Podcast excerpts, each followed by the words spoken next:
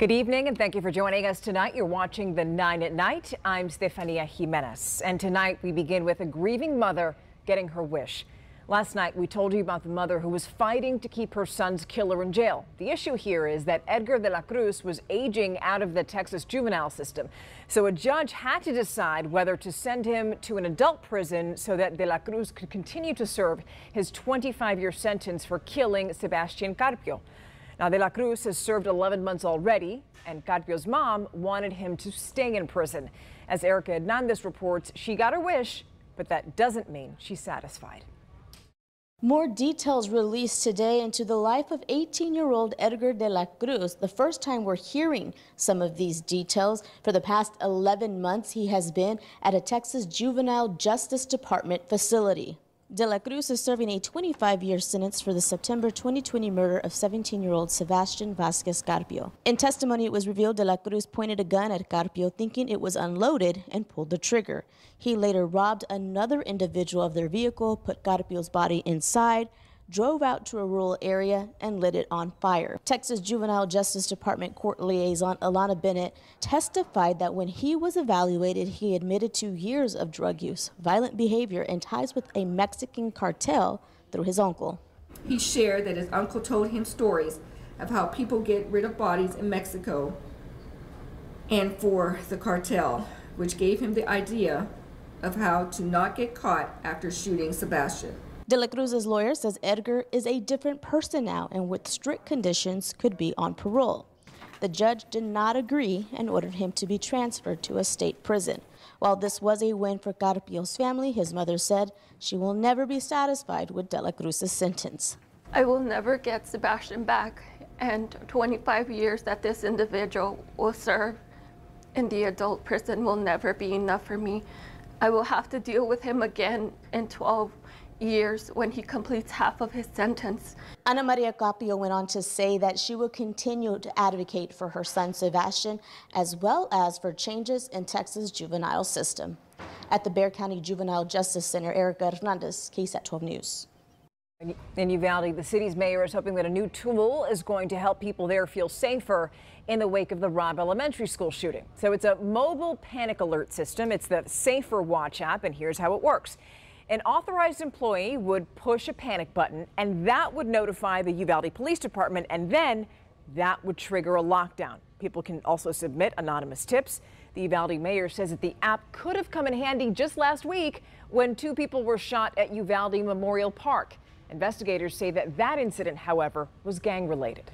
As soon as we knew the vehicle description, that app put it out all over the community. And if you have it, we can do it. And like I said, we're only as good as the information we get from citizens.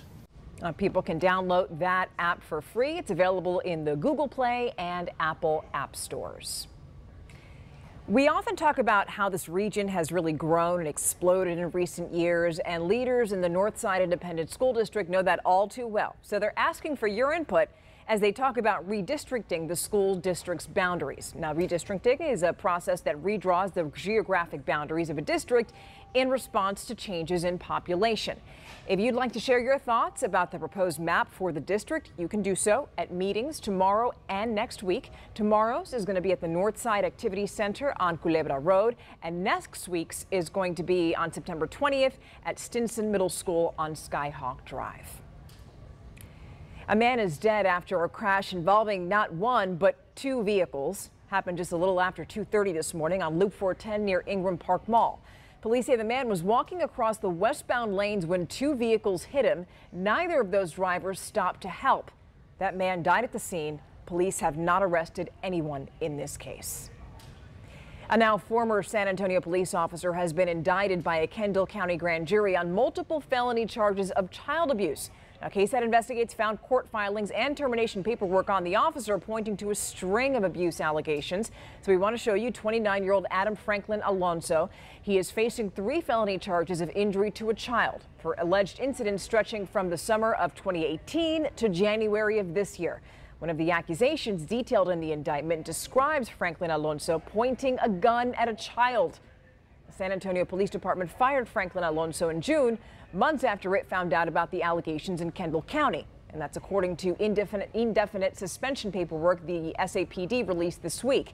City records show the officer had worked for SAPD since September of 2019. Kendall County officials also confirmed that Franklin Alonzo's trial is set for November 14th.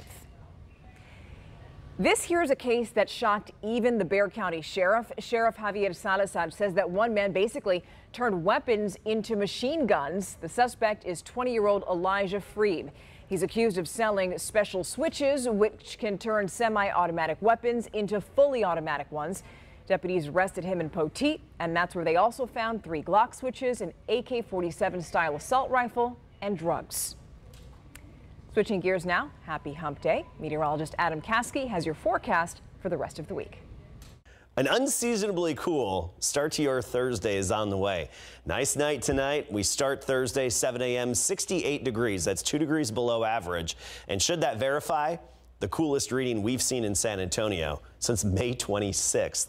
As we get into the afternoon, we'll be in the upper 80s by 1 o'clock, then 93 for the high temperature into the afternoon by 4 or 5 p.m. and a 10% chance of a stray shower. So highly isolated, and we still have that 10 to 20% chance Friday and Saturday as well, just for the afternoons. Then Sunday through next week, nothing but sunshine, noticeable humidity, and mid-90s.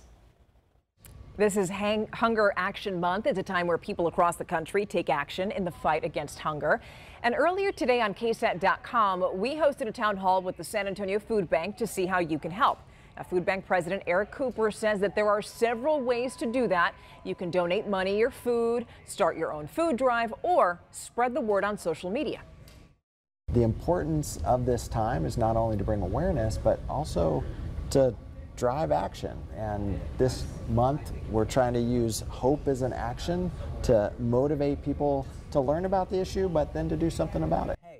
And by the way, the San Antonio Food Bank feeds about 90,000 people every week.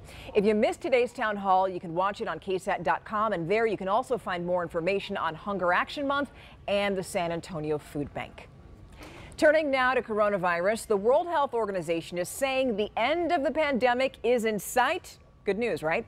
The WHO's Director General cautioned that there is still a risk, however, for more variants, deaths, and disruption, but also said the world is in its best position to date to end the pandemic. The WHO says that there were just under 11,000 COVID deaths reported between September 5th and 11th, which is down 22% from the week before. Aside from a few weeks this past May and June, the only other time the weekly deaths were this low was during March of 2020. So here's something else that you can do with the YMCA of Greater San Antonio. You can play video games. The TriPoint YMCA is opening an eSports center, and the hope is it'll provide young gamers a place to learn about and possibly even prepare for a career in eSports. The center is filled with gaming PCs and consoles. The YMCA launched its eSports program in January and also hosted gaming events over the summer. We're going to provide eSport leagues and then just in general, there's educational opportunities with colleges giving away scholarships for esports, and then there's different job opportunities with the industry exploding with esports. And it's definitely exploding. By the way, the YMCA offers an e-gaming pass in addition to its membership, and people who aren't members but still want to use the center can get a one-day pass. Before we go, you gotta see this. Imagine having a 150-million-year-old skeleton in your dining room or living room. It could happen. You see that? That's a fossilized iguanodon skeleton, which is named Zephyr. It's going to hit the auction block in Paris next month. And the skeleton was found in Colorado back in 2019. It's nearly 11 feet long and about 4 feet tall. The bidding is scheduled for October 20th, and it's expected to go for about $500,000. I know. It's still a lot of money, but still, look, kind of cool to have. Well, we're just like that. We're out of time. The Night at 9 returns tomorrow. Have a lovely night, and we'll see you tomorrow.